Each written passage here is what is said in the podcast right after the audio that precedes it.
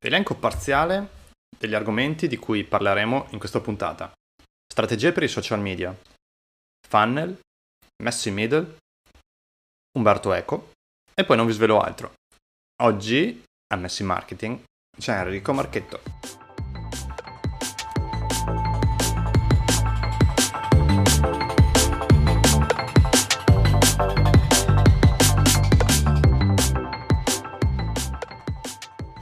Il tema è quello delle strategie per i social media. E quando ho pensato a questa puntata ho pensato subito all'ospite di oggi. Do il benvenuto a Enrico Marchetto. Provo a raccontarti velocemente la bio, ma tu correggimi nel caso. Sei founder di Noisa, sei docente, sei autore di libri, libri che faccio leggere ai miei studenti, come ti raccontavo qualche minuto fa. Aggiungo qualcosa oppure è a posto così Enrico? No, no, è interessante che tu li faccia leggere ai tuoi studenti e io no, perché ho quella, mm, quella sorta di vergogna, quel classico pudore veneto che mi impedisce di rifilare ai miei studenti i miei stessi libri. Quindi ti ringrazio molto e anzi buon ascolto a tutte e a tutti. Grazie mille dell'invito Nicola, davvero. Grazie a te Enrico. Eh, beh, sul pudore veneto magari poi torneremo in qualche altra domanda. Comunque, partiamo, diciamo, teniamo la linea delle, delle idee e poi vediamo come divagare. E qualche giorno fa ho ascoltato il webinar che hai fatto con Digital Update e il tema era appunto quello del um, Digital Strategies del futuro. E mi ha incuriosito perché a un certo punto hai detto, guarda, io avrei molto ben chiaro quale sarebbe, quale dovrebbe essere il, uh, il profilo del social media strategist del futuro. E hai buttato lì qualche, diciamo, anticipazione. Hai voglia di raccontare un po' meglio il trailer, che vediamo come approfondirlo? Guarda, a costo di essere noioso la prendo leggermente lunga. Eh, libero. Ti porto nel dietro le quinte della mia, della mia agenzia di Noiza. Noiza è a sé, no, l'agenzia di cui sono cofondatore, ha sede a Trieste ed è un'agenzia che ha una caratteristica in questo momento storico, non ce l'avrà per sempre probabilmente, però in questo momento storico è molto verticale, cioè molto verticale sul mondo meta, quindi Facebook okay. e Instagram, principalmente sul fronte advertising. Siamo in una fase interna di analisi delle procedure, di analisi delle, delle figure, della creazione di PM, quindi project manager che gestiscono dei progetti, quella classica fase in cui l'agenzia sta crescendo e deve un attimo organizzarsi. E fatalità, coincidenza vuole che quel giorno, eh, cioè il giorno in cui ho fatto questo, questo webinar, eh, avessi insieme a, al mio socio eh, stilato una serie di caratteristiche che deve avere un content specialist, un senior advertiser, cioè quelle figure che diciamo rientrano nel cappello della, eh, del social media strategist di base, no? ognuna con un proprio focus sulla singola, eh, sulla singola area. Cosa ne è emerso? È emersa una figura profondamente, diciamo così, diversa rispetto a un social media strategist come io lo interpretavo nel 2015, nel 2016, perché cambiano le metriche, cambia la figura, cambiano le esigenze dell'azienda, cambiano le figure. In primis, dal mio punto di vista, il social media strategist nel 2022 deve avere un ruolo fondamentale che è quello di saper collocare l'universo meta, l'universo meta all'interno del contesto dell'asset aziendale per cui va a lavorare. Cioè il primo grande compito è decidere il ruolo che avrà meta all'interno del percorso aziendale, il che vuol dire che se nel 2014, 2015, 2016 il contenuto era sovrano, ovviamente, eh, nel 2022 questo non possiamo dirlo con grande sicurezza. Perché? Perché la copertura media di un contenuto in questo momento organico ha una visibilità praticamente nulla. Esistente. Quindi il social media strategy in questo momento deve immaginare un cosiddetto PED, un piano editoriale, quindi una strategia di un piano editoriale incastonata in un asset aziendale, ma nel contemporaneamente deve anche avere una expertise molto forte nel come dare visibilità a questo piano editoriale, cioè nel senso non è solamente ragionamento strategico sulla tipologia di contenuto, ma è ragionamento strategico sulla tipologia di delivery, cioè di distribuzione del contenuto. Una volta che io ho fatto questo contenuto figo, ok, come lo distribuisco? lo distribuisco, distribuzione delivery nel mondo meta significa non solo tipologia di contenuto, ma significa tipologia di distribuzione di formato, di advertising, di un minimo di funnel per pensare a questo tipo di questo tipologia di contenuto a come distribuirlo. Quindi diventa una figura che è eh, complessa perché è una figura eh, strategica, sicuramente, perché deve incastonarlo in un asset aziendale, una figura operativa, nel senso che deve saper mettere le mani in pasta, ok?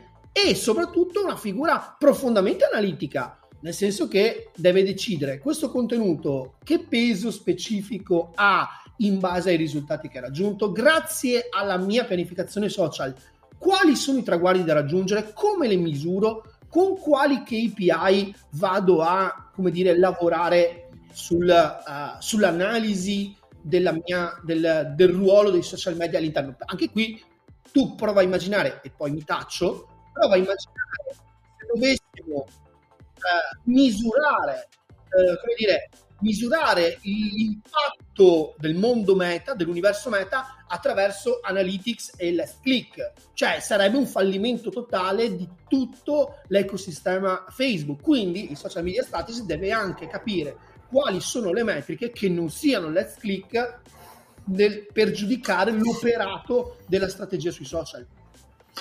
E scusa se poco mi avrebbe da dire, no, è, è, quasi una figura che è molto meno social, proprio la, la banalizzo, è, è, molto più, diciamo, deve uscire dal contesto, dalla piattaforma. Il, se tu chiami una figura social media strategist, cioè il focus è su strategist. È chiaro. Do, rispetto cioè, l'aspetto strategico applicato all'aspetto social media. Anche perché appunto se lo riduciamo invece a quella figura che aggiorna pagine e fa contenuto mh, mm, è un, un, ruolo estremamente riduttivo e poi un, un, ruolo destinato francamente a morire, nel senso che se non dai valore di distribuzione alla tua strategia di contenuto, tu sei praticamente una, uh, un riempitore di pagine bianche. Sì, che magari tra un po' fare anche qualche software, qualche bot, qualche sistema di automation meglio degli umani, forse a un certo punto, quindi quello è, potrebbe essere anche un finale. Eh, speriamo di no, insomma, almeno speriamo che la creatività non possa essere sostituita, che forse anche sì, ma chi ne sa. Speriamo di no intanto. Abbiamo parlato del futuro, adesso proviamo a dare un'occhiata al presente. Eh, social media, abbiamo parlato di social media strategist, poi le, le, sigle, i nomi svariano da social media manager, social media creator, insomma il, non manca il lessico. Nel presente, dalla tua prospettiva, ci sono delle cose che secondo te mancano o che si potrebbero fare meglio, vedendo un po' insomma le, le figure, i ruoli, le situazioni in cui, in cui hai modo insomma, di, di, dare un'occhiata? Ma, mm, come dire, uh, la prima cosa che manca sicuramente è, uh, lo dico da sempre, uh, la prima cosa che manca, che manca sono i soldi. Cioè, ok. Um, nel senso, il commitment di un'azienda nei confronti del mondo social in Italia è ancora molto basso. Molto basso per una questione di uh, conoscenza del, uh, dello strumento meta, cioè consapevolezza, nel senso consapevolezza da un punto di vista di risultato, cioè come colloco uh, il mondo social nella mia dimensione di marketing aziendale cosa voglio ottenere, nel senso che io dico sempre che sono stato, come dire, illuminato da un webinar a inizio lockdown, quindi stiamo parlando di marzo 2020, un webinar tenuto da Meta, dove si spiegava che cos'è Meta nel 2022. Cioè è eh, un grande bilanciamento tra quello che è brand building, e qui la figata è che Facebook è talmente tanto egoico da dire building e non awareness. Cioè, infatti Sai, sai cosa faccio io Facebook? Prendo il Kotler, lo avvicino alla porta, lo mando via e dico io non faccio brand awareness, faccio brand building, cioè io metto battoni del brand, ok? Notevole. Quindi, di conseguenza la figura attuale è una figura che non è che fa post, cioè un post non è un post, un reel non è un reel, un post è un mattone del brand, un reel è un mattone del brand. Quindi di base il social media strategy se non ha cultura di brand, se non sa che l'evoluzione del brand è una continua negoziazione con il proprio pubblico, quindi è frutto di un negoziato, non è mai top down, ok? Se io non sono consapevole di questo, nel 2022 abbiamo un problema. Se non ne è consapevole l'azienda, abbiamo un problema. Ok? Quindi da un punto di vista c'è un commitment culturale molto basso, secondo me, in questo mo- momento con il mondo meta. Okay. C'è un commitment molto basso in termini di investimento in advertising, nel senso che l'Italia è ancora molto ma molto concorrenziale come eh, poco concorrenziale come, come, paese. Abbiamo dei CPM bassi i CPM bassi sono definiti cioè sono dati da un basso investimento. Abbiamo un tessuto imprenditoriale che non è propriamente vocato al mondo social perché la quantità di B2B e di PMI in Italia non chiama ovviamente un grande uso del mondo, del mondo, del mondo meta. Quindi c'è tutto un, un, un tessuto, diciamo così, che, che, manca, che traducendolo, lo dico ridendo scale perché sono veneto, però di base direi commitment, commitment reale, cioè consapevolezza reale di che cosa sia eh, sì, dicevo, brand building da una parte e value generation, cioè generazione di valore. E arriviamo al secondo punto, cioè cos'è la generazione? Domandarsi, farsi la grande domanda è che è cosa voglio ottenere io dai social media? Cioè, nel senso, io ho una pagina Facebook, io ho un canale Instagram, ho una idea di strategia di contenuto, ok, ma cosa voglio ottenere? Ok, cioè nel senso, co- quando io parlo di cosa voglio ottenere, non parlo di orizzonti eh, di massima, poco chiari. No, no. Qual è l'obiettivo preciso? Voglio lead? Voglio traffico di qualità? Voglio prospecting efficace? Voglio retargeting? Cioè, cosa voglio? Ok? Quindi sì, sì. non solo non ho ben coscienza dello strumento di costruzione del brand, quindi che un post non sia un post, ma sia un pezzo di brand, ma anche non ho grande coscienza in questo momento di um, value generation, cioè generazione di valore, cioè cosa voglio ottenere.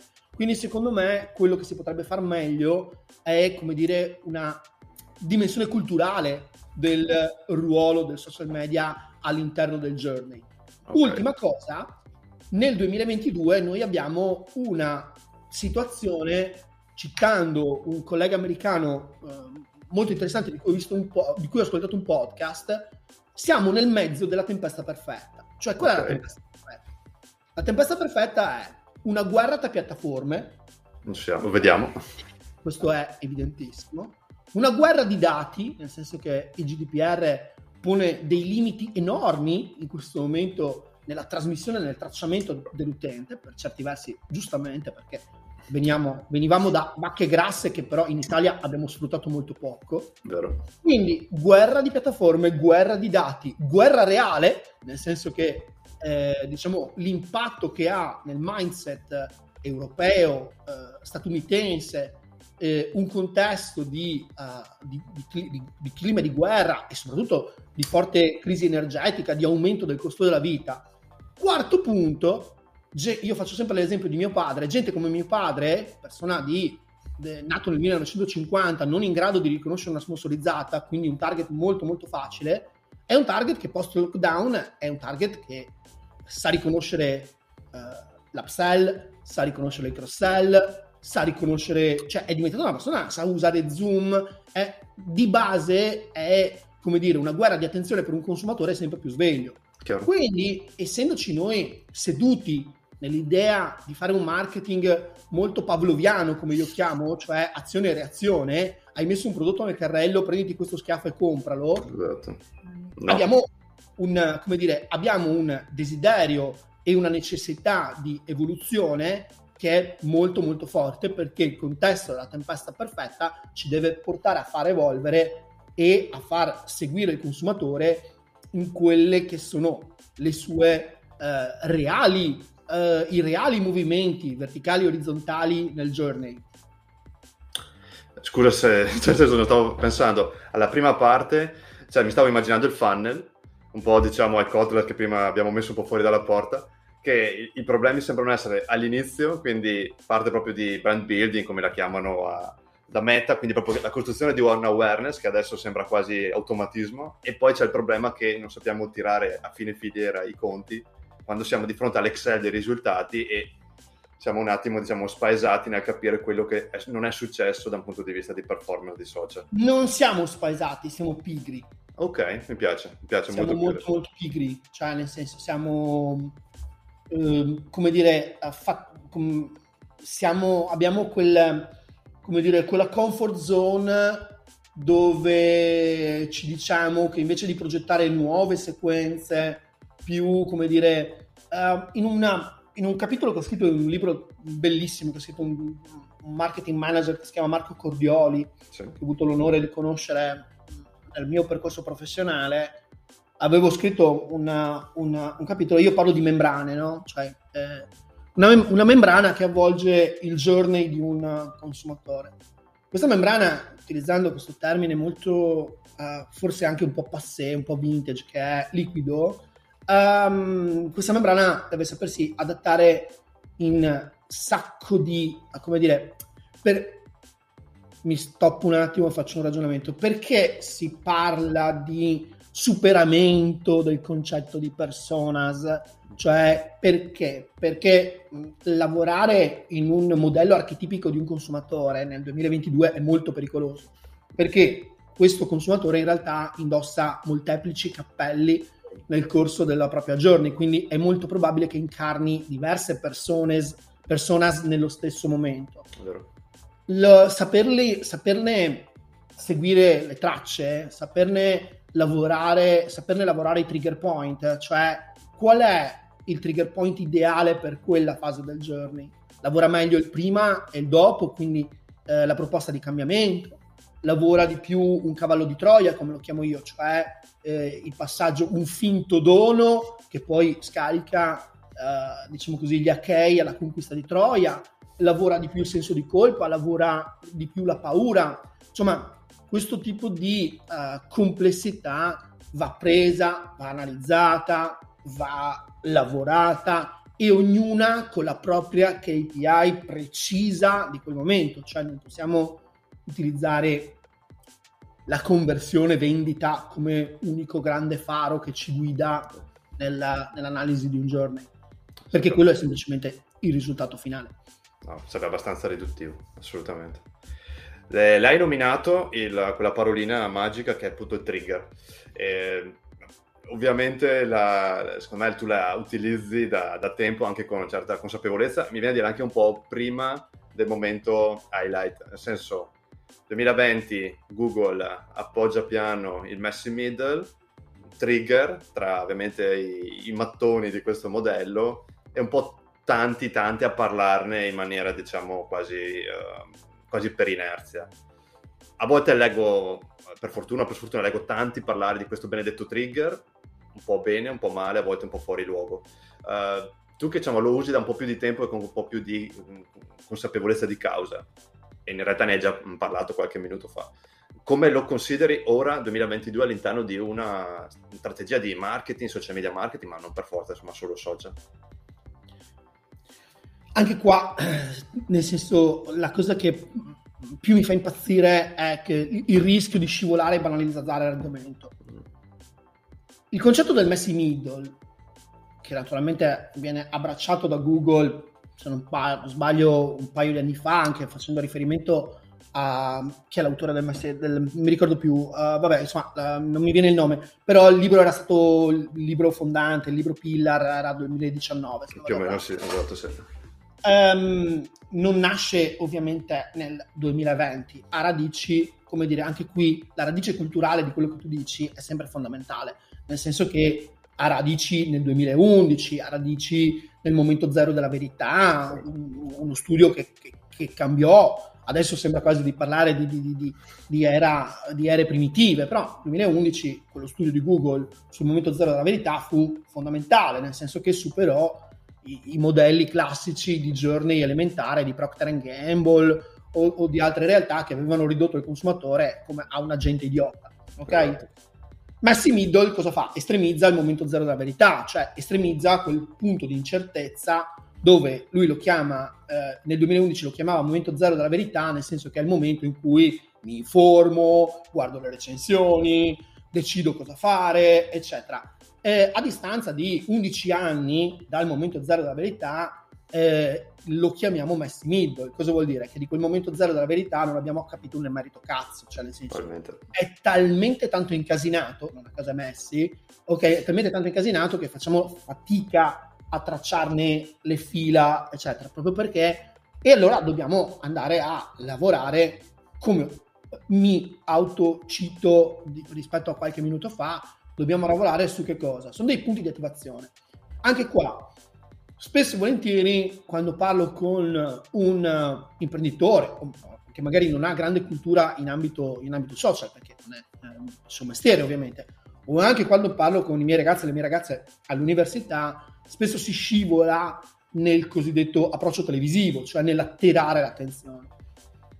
Quando mh, mm, tu parli di attirare l'attenzione, tu eh, lavori in un framework che è, viene dagli anni 60, dal persuasore, dal persuasore culto, ha un'idea di, come dire, la sociologia della comunicazione di massa per anni si è occupata soltanto degli effetti sociali dei media, quindi entri in un contesto ormai estremamente sorpassato e anche abiurato per certi versi, cioè non è, non è, non è più così. Quindi attirare l'attenzione non è sicuramente quello l'approccio più che attirare l'attenzione è attivare l'attenzione. Cioè, noi abbiamo bisogno di un dire, percorso cognitivo attento, cioè dobbiamo sempre immaginare che abbiamo di fronte un consumatore a cui attenzione va attivata, non attirata. Nel senso che non abbiamo bisogno di un click passivo, abbiamo bisogno di un click attivo e click attivo è un click che è consapevole di dove sta atterrando.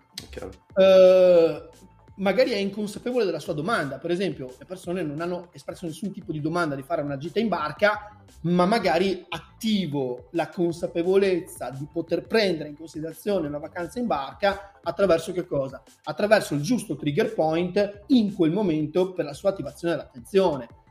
È un caso che cito sempre perché è un caso di un mio cliente che è Italy Charter, che è un booking di barche, dove abbiamo lavorato con tutta una serie di trigger point basati principalmente su quello che è un problema comune nell'avvicinarsi alla barca a vela, che è piena di luoghi comuni, cioè si pensa che sia costosa, si pensa che eh, sia si, se si soffre di mal di mare, eh, non si può andare, insomma, tutta una serie di luoghi comuni e in quel momento il trigger point ideale era il luogo comune.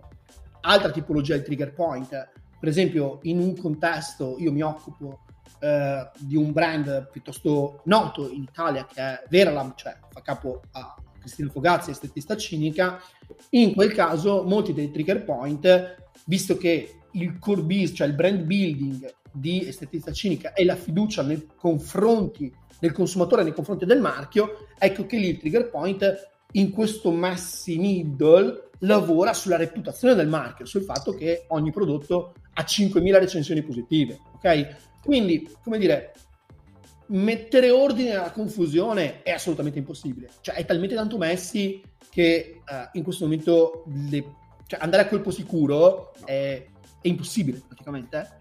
Però, diciamo, studiare e da quel messi ricavare uh, degli indizi, ricavare dei segnali. Segnali è la mia parola del, del 2022. Okay. Eh, segnali che tu ricevi da un mercato e segnali che tu distribuisci a Facebook, eh, secondo me è, è, è fondamentale. Okay? Cioè, è proprio andare a ricevere segnali da un contesto, da un ecosistema estremamente incasinato, che è quello del consumatore nel, nel 2022, e tradurli in attivatori di attenzione. Una riflessione all'atere, eh, il tema dei segnali, il tema di andare un po' a, a cercare, a capire. Quando leggevo il Messi Middle, eh, stavo riflettendo sul fatto che siamo usciti da un modello quasi ingegneristico, siamo tornati a qualcosa di un po' più psicologico-sociologico. Non so se gli aggettivi siano siamo forzati però da modelli come il, quelli che giustamente citavi, il momento zero, che prima c'era il primo il momento uno e il momento due, vabbè, poi è iniziata la, la serie dei momenti, comunque siamo tornati da un qualcosa di più, diciamo, fisica, dire, classica, un qualcosa di un po' più quantistico che tira dentro gli aspetti di analisi della persona, mi viene a dire quasi finalmente. Però questa è la mia riflessione un po' umanista, se vogliamo. Si ritira e si ritorna all'inizio dove si parla della complessità di una figura come quella dello strategy dei social media, dove l'attitudine multidisciplinare lavora, non, come dire, non sei un bravo copy, no. sei un bravo psicologo cognitivo, sei un bravo uh, sociolinguista, sei un bravo antropologo, non so, cioè, antropologo immagino. sicuramente, cioè nel senso questo tipo di formazione, la cosiddetta tanto vituperata formazione eh, accademica, nel senso io eh, faccio parte di quella schiera di eh, persone che si sono laureate primi laureati di scienza della comunicazione, che è una delle facoltà più derise in assoluto, c'è questa gag delle scienze delle merendine, a me questa gag non fa un cazzo ridere per il semplice fatto che io sono molto molto fiero di aver avuto una educazione una formazione con dei grandissimi maestri che mi hanno, come dire, mh, mm, proposto dei, dei, pillars, no? cioè de- delle, delle basi solide, multidisciplinari, poi ho arricchito determinate parti, però di base... Uh, ringrazio il cielo di aver avuto una struttura, una schiena eh, abbastanza rinforzata da eh, padri fondatori che vanno tutelati, difesi, eh, protetti da nuove ondate, diciamo così, di um, marketing, neuromarketing spiccioli, ecco. Di pseudo guru, no, condivido. Ho fatto anche eh, lo stesso percorso. Guru, io non parlo mai di persone, parlo solo di, di, di concetti. Temi, e di, e di topic. Ecco, questo le persone vanno e vengono. No, non sono d'accordo. Ho avuto anch'io la stessa formazione accademica da scienze delle merendine, quindi quoto in pieno quello che hai detto, è assolutamente. Torniamo un, un, attimino, spostiamoci di lato sul tema dei libri. Eh, li ho citati anche prima, I, sono ancora abbastanza recenti, per quanto nel mondo digitale il recente e l'antico sono dei, dei, delle fasi temporali molto diverse rispetto a, al normale. Se dovessi riprenderli in mano entrambi, oppure magari uno nello specifico, oggi 2022, ci sono delle cose che rivedresti, che aggiungeresti, non credo che toglieresti, però magari qualcosa che...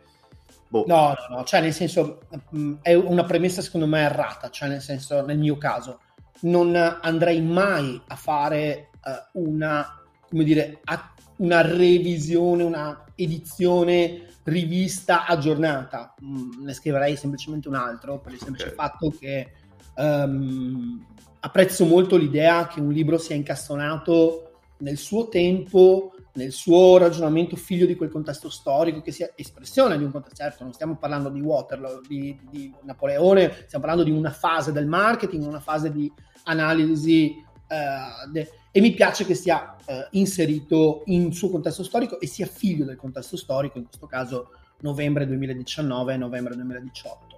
Ehm, semplicemente ne scriverei un altro con tutto un altro approccio, con tutta un'altra, uh, come dire, uh, molte delle cose le ritengo ancora valide, ma forse sono, come dire, um, mh, troppo operative, cioè la spiegazione della costruzione della campagna è interessante sì, ma in questo momento c'è bisogno di, di altro, cioè di qualcosa di ancora più strategico e ancora più e poi soprattutto li- sono libri che ragionano molto sul risultato finale e non così tanto sulle premesse. Probabilmente adesso mi concentrerei sulle premesse okay. quindi invece della fase di, eh, nel, nella fase di brand building nella fase di awareness le fasi più trascurate del funnel cioè in questo momento dal mio punto di vista la parte top of the funnel quello dell'avvicinamento al mondo del, del, del, del messy middle, proprio come l'abbiamo chiamato prima, cioè di questo casino che sta nel mezzo tra eh, uno stimolo e una, e una, conversione, secondo me è la parte più, più, importante, la parte che curerei in assoluto di più. Ok, ok, chiarissimo. Con um, mi, mille ragionamenti, cioè, non è detto che uh, non, non, ce l'abbia in mente, che non abbia voglia di scriverlo, eccetera. In questo momento storico non ho voglia, nel senso che solamente l'idea mi, uh, come dire, mi, mi, paralizza perché è uno sforzo per me titanico fare una cosa del genere. E proprio per, per la tensione che ho, che, la concentrazione, il focus che ho nel, in, in, questa mia scoperta del, dello scrivere. E quindi lo riscrive, lo riscrive, ne riscriverei un terzo probabilmente. Ok, quando sarà il momento, ma sai quando sarà il momento. Ecco. Comunque quello che inserirei è un amore un amore pazzo per, per Instagram eh, che nel mio libro del 2019 ho ridotto a un capitolo di una pagina alla fine del libro. Probabilmente, probabilmente ne dedicherei il 70% a quanto sia potente in termini di brand building e soprattutto di advertising il mondo, il mondo Instagram. Ok. Eh, si ricollega alla prossima. Vabbè, in esca probabilmente è finito anche Instagram. Quindi, cioè... Vabbè, speriamo di no, dai, insomma, tutte le evoluzioni in corso speriamo di no. E, ehm, in realtà questa, il prossimo tema si ricollega ovviamente anche a quanto ho detto fin qua. Eh, parliamo un attimo dei clienti, progetti, eh, insomma, situazioni aziendali in cui sei coinvolto. Eh, consigli o consiglio che ti è capitato di dare più spesso negli ultimi mesi o nell'ultimo periodo? Posto che ce ne sia uno solo o che ci sia una classifica, insomma. Allora, in questo momento la situazione uh, in ambito uh, clienti è una situazione, per quel che mi riguarda, estremamente polarizzata. Cioè, cosa vuol dire? Che raramente trovo situazioni di, coi toni di grigio. Okay. O la situazione è bianca o la situazione è nera. Cioè, o la situazione va bene o la situazione va male. Quando va bene va parecchio bene, quando va male va parecchio male va parecchio male per i motivi di qui sopra, nel senso che abbiamo una forte paralisi di mercato, nonostante abbiano appena usciti dal Netcom che tutto l'e-commerce crescerà del più 22% nel 2022, ma non lo so, cioè ho i miei seri dubbi perché abbiamo un mindset che è molto molto corrotto su determinate tipologie, uh, tipologie di acquisto. Al cliente che va bene, tendenzialmente, uh, in più, tra l'altro io non è che do consigli, cioè anche qui Um, la, il rapporto con, con, i miei clienti, noi abbiamo questa caratteristica, abbiamo un tasso di retention molto alto, cioè ci trasciniamo, abbiamo dei clienti che abbiamo da un sacco di tempo, penso a PokerStars, questo è prim- l'undicesimo anno che lavoriamo per, con, con, con PokerStars, perché è un po' un'attitudine che ho provato, abbiamo provato a inserire fin dall'inizio, cioè un approccio molto molto focalizzato, pochi clienti ma molto, molto, molto stretti. E, um, in più non, appunto non do consigli, ma come dire, sempre figlio di una negoziazione, di un continuo sca- scambio, ecco, scambio di, um, di, ragionamenti, di analisi, un rapporto tendo a non avere quegli elementi tossici del tipo le cose vanno male sei uno stronzo oppure io rispondo no guarda che è colpa tua perché il prodotto fa schifo. Ecco cioè tendenzialmente provo a elevare il rapporto con il mio cliente in una chiave di studio e analisi. È vero che in questo momento uh, forse occupandomi principalmente di advertising, Uh, in alcuni casi um, quello che provo a fare è come dire, dare il giusto ruolo a Meta nel contesto dell'asset aziendale e soprattutto misurare con le giuste KPI ogni singola campagna. Questo è il consiglio che io do, cioè nel senso una campagna di prospecting che abbia un grandissimo valore di portare traffico di prospecting deve essere misurata nel mondo, nell'ecosistema sito web, quindi analytics, con una KPI ben precisa, la quantità di nuovo pubblico di qualità che ti porto, con un bounce rate basso, cioè con tutta una serie di KPI che stabiliamo, ma non certo con la conversione. Chiaro. Cioè, mm, so che sembra il discorso più banale del mondo, ma no, no, non lo è in realtà. Non lo, non lo, è, non lo è per nulla. Ecco. No. Quello, che posso, quello che sto sempre di più facendo in questo momento è provare a definire la KPI corretta per definire, se vogliamo semplificare, una determinata fase del funnel. Ok, beh no, non è affatto banale, cioè detta così si dice, beh cavolo, è, una ovvietà, poi in realtà entri no, operativamente non, non, lo è proprio per niente, anzi, quindi... E, e potrei già mettere anche nella categoria errori da evitare, che poi è l'altra fetta della domanda. Non so se poi... Ma sì, l'errore, l'errore, da evitare è ovviamente il peggiore errore che uno possa, compre- che possa commettere, che è il meccanicismo, no? Cioè un approccio... Uh, come dire, in sociologia sarebbe un po' un meccanicismo, un po' un determinismo tecnologico, cioè l'affidarsi così tanto a uh, uno strumento, alle dinamiche, all'automazione dello strumento, al, come dire, mm, senza tener conto del behavior, dell'environment, cioè di tutto quello che è invece il reale comportamento, il reale ambiente, il reale framework di lavoro. Cioè questo è il, mh, mm, probabilmente uno degli errori da, da evitare che soprattutto eh, provo a fare evitare a, uh, o a le persone più junior che lavorano con me oppure ai miei studenti al, cioè come dire trasmettere la complessità ti salva da un sacco di errori. Assolutamente. Cioè, non so se la sto rovinando. Un po' avere troppa fiducia esagerata in una sorta di black box in cui succede tutto dentro ed esce no, qualcosa è esattamente così. È un po' l'idea di è proprio l'idea di stimolo-risposta, cioè che l'intero universo sia basato su uh, stimoli e risposte non è, uh, come dire, indubitabile, cioè è proprio indubitabile questo. Cioè che le stimoli e risposte siano così elementari... Mm. È, un'altra, è un'altra trama quella. Saremo, saremo dei topi probabilmente, con tutto rispetto per i topi ovviamente. Assolutamente. Eh, parte finale della puntata sono un po' curioso di entrare nella tua, diciamo, scrivania fisica virtuale. E, um, parto dalla prima, dal primo tema, quello del tool. C'è un tool o dei tool che secondo te, secondo la tua attività quotidiana, sono fondamentali e insostituibili? Eh, anche qua, che, cioè che è strano dare dei consigli generalizzati per il semplice fatto perché qua devo, devo lavorare su, su quelle che sono le mie caratteristiche e su quelli che sono soprattutto i miei limiti. Io parto dai miei limiti. Quali sono i miei limiti? Ah, ho la tendenza a essere un battitore libero, a overprodurre pensiero che devo verificare costantemente, um, come dire, macino um, idee proposte, salto da una parte. Quindi la cosa più importante che devo imparare a fare, che forse non ho ancora imparato a fare, nel mio caso è fare ordine. E quindi uh, sicuramente uh, Asana in questo è un tool di gestione del progetto che pian piano, timidamente sto cominciando a uh, utilizzare invece dei miei soliti appunti, eh, probabilmente è quello che mi mette che ordine. Se invece vuoi il tool, uh, diciamo così, che è come dire il pilastro di Noiza, sicuramente è Adveronix. Adveronix è un tool che va a eh, estrapolare i dati del mondo meta API, li trasferisce, li ciuccia, ti permette di inquadrarli in un eh, Google Data Studio, ti permette, cioè ti fa analizzare il mondo meta fuori da meta in maniera molto ma molto più organizzata, precisa, con interfacce che decidi tu, con le KPI che decidi tu.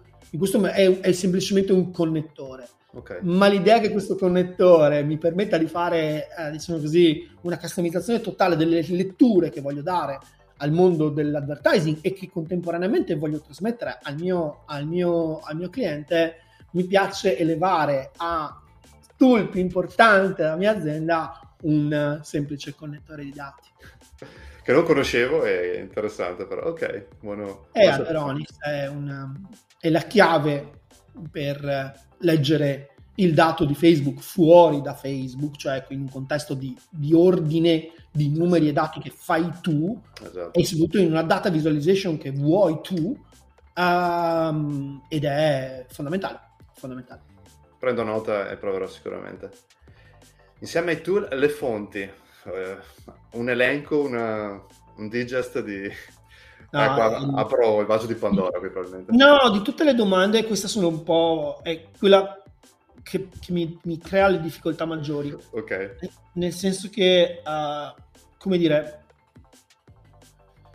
non lo so, è come... Ti ricordi quando sui social c'era questo, questo giochino che è tipo guerra tra bande? Te lo ricordi? come, come, sì. Ed è un po' come questo contesto di, di, di come dire, grandi di, di, di, autori diventano una guerra tra bande, no? Uh, io sono per Abrams, Kennedy e no sicuramente Kotler, eccetera.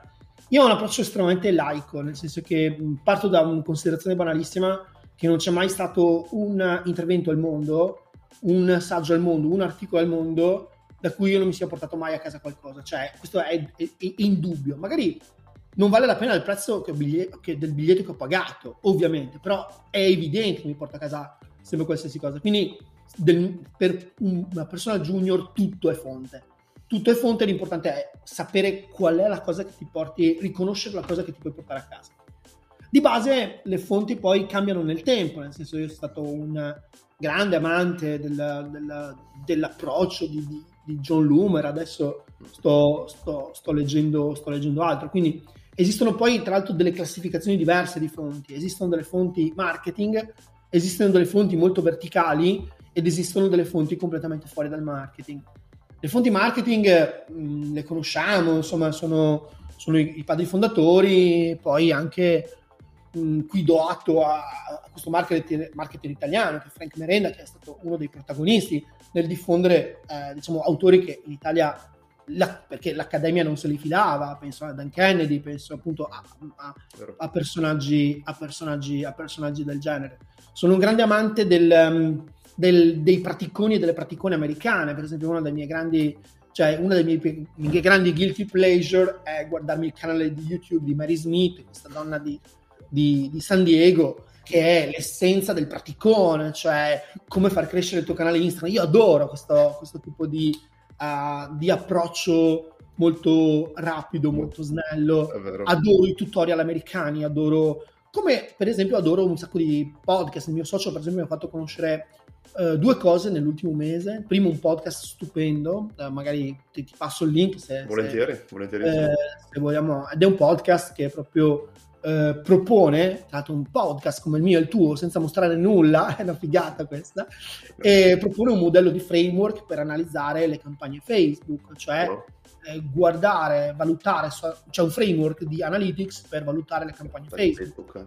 Poi ho scoperto una, un intervento, eh, sempre che mi ha fatto scoprire il mio socio collega Andrea Santin, che è un, una grandissima mente eh, nell'ambito proprio riduttivo dirlo nell'ambito dell'advertising meta perché ha una capacità molto molto più ampia di, di, di inquadrare problemi e situazioni. Mi ha fatto mh, guardare questo video anche qui di, dell'AdWord dello scorso anno dove anche il tizio parla e non mostra niente. Io adoro sta cosa. Cioè parli, most, parli di metriche parli di cose ma non mostri nulla niente, non... ok dove tutto sta nella tua capacità di racconto bellissimo e lui è l'ex, il vice direttore di, della, della, sezione advertising di Ogilvy. Okay. E, e, il, e, il, titolo dello speech è Ho ottimizzato talmente tanto il mio advertising che ha smesso di funzionare. Bellissimo.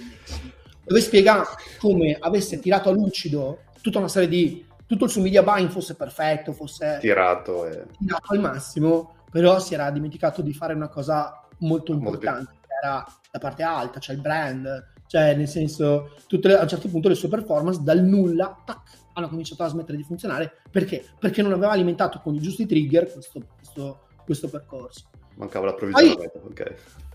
Poi ci sono le fonti verticali, che sono le fonti più, uh, ovviamente quelle quotidiane, dal contesto italiano, penso a, al mondo SAMO, sono appena reduce da un convegno, penso al mondo Digital Update, penso a, a Francesco a Francesco Agostini, penso al Mondo Vignali, penso a Veronica Gentili che eh, questo suo libro Professione Social Media Manager è un, è un, libro da cui ho tratto un sacco di ispirazione per, per, pensare a un ruolo per il social media manager. E poi c'è tutto il mondo delle mie letture totalmente fuori dal, fuori dal marketing, che, che, sono molto eclettiche, sono molto, uh, come dire, mh, mm, non so, sono rimasto ful- folgorato dall'aver riletto a distanza di vent'anni il nome della rosa e mi chiedo, mi chiedo perché l'avessi letto quando non ero assolutamente in grado di comprenderlo e da lì ho preso mille spunti sul, su, c'è una frase bellissima dove dice il, um, che il bello prima o poi emerge. Questa frase ha di una potenza incredibile nel senso No, sono tutti mo- momenti di ispirazione che sono fuori dal, dal, contesto marketing, ma che provo a far rientrare in qualche modo uh, un figlio di ragionamenti che poi posso applicare nella mia vita di sempre più di imprenditore e meno di marketer, purtroppo. Ma vabbè, sono... No, no, ma ci sta. Mi ha fatto venire in mente che volevo rileggere il pendolo di Foucault, quindi direi che se, questa devo tempo di riprendere di ispirarsi. Avete un paio di mesi. sì, come minimo, infatti mi domando come, probabilmente avevo meno da fare quando l'avevo letto. No, ma anche perché io appunto ne sono, sono un po' ossessionato da, in questo momento storico da, da Umberto Eco, devo dire. Ah, beh, Ed è anche perché appunto sono quei padri che a un certo punto hanno, hanno, fatto parte del, del, delle, dei tuoi pilastri per tutta la fase del, dell'università e, e, e, che poi hai rifiutato, no? Un tipico comportamento del del figlio che scappa di casa per andare a vivere da solo. E questo grande ritorno a casa che ho fatto a, a 46 anni è, è, stato micidiale, cioè fatico proprio a pensare ad altro se non a leggermi un altro libro, a guardare le traduzioni, nel senso, e sono come dire, sono quasi in contemplazione di questa, di questa di, di quanto mi, ha, mi, stia arricchendo, di quanto mi stia rinforzando, come andare a fare trazioni ogni giorno solo che stai leggendo Umberto. Vabbè, tanto di cappello. Chiudiamo, chiudiamo la domanda, anche se questa divagazione di Arco mi è piaciuta un sacco perché è tra i miei sicuramente riferimenti culturali, anche di più probabilmente. Domanda che probabilmente è un consiglio che dai spesso anche in contesti accademici o comunque formativi. Uh, hai davanti qualcuno o qualcuna che vor- vuole fare, vorrebbe fare il social media strategist? Consigli, uh, pratiche di vita, suggerimenti? Ma allora, mh, mm, c'è il consiglio più banale del mondo che è, mh, mm, come dire, io ho uh, un sacco di, insegno due master di digital marketing, uno a Prato e uno a, a Udine. E, mh, mm, come dire, ho delle classi che sono ossessionate dall'idea del fare pratica. Ok?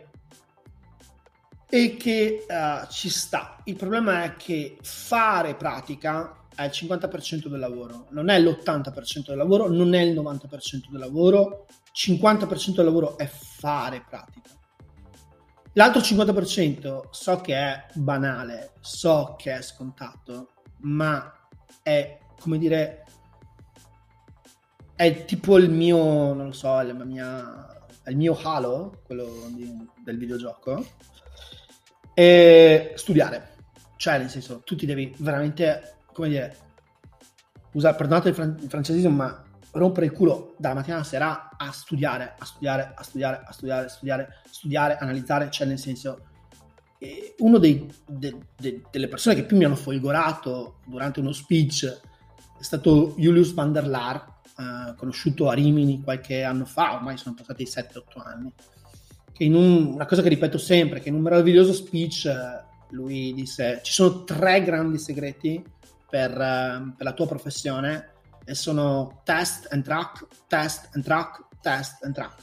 Cioè eh, testare, tracciare, provare, studiare, ritestare, cioè ritestare in base a quello che hai studiato e tracciare. Quindi di base sono dei consigli banalissimi, uh, generalisti, però questa ossessione nel fare pratica, anche perché questa pratica poi si, come dire, uh, la fai, perché c'è nel senso c'è un tirocinio, quello che probabilmente tendi a trascurare è la parte di forte, forte, forte studio con un approccio completamente diverso, cioè non è uno studio che devi fare per un esame, è uno studio che devi fare per la tua skill e la, questo ti deve proiettare in un universo di piacere, di godimento, di, di, di, di mm, proprio di, di, scoperta. Ecco, la fase di, studio come scoperta è una fase che secondo me andrebbe assolutamente sempre, eh, ma lo, dic- lo, diciamo sempre, penso a, a eh, Agostinis, Francesco Agostinis, eh, advertiser, tra l'altro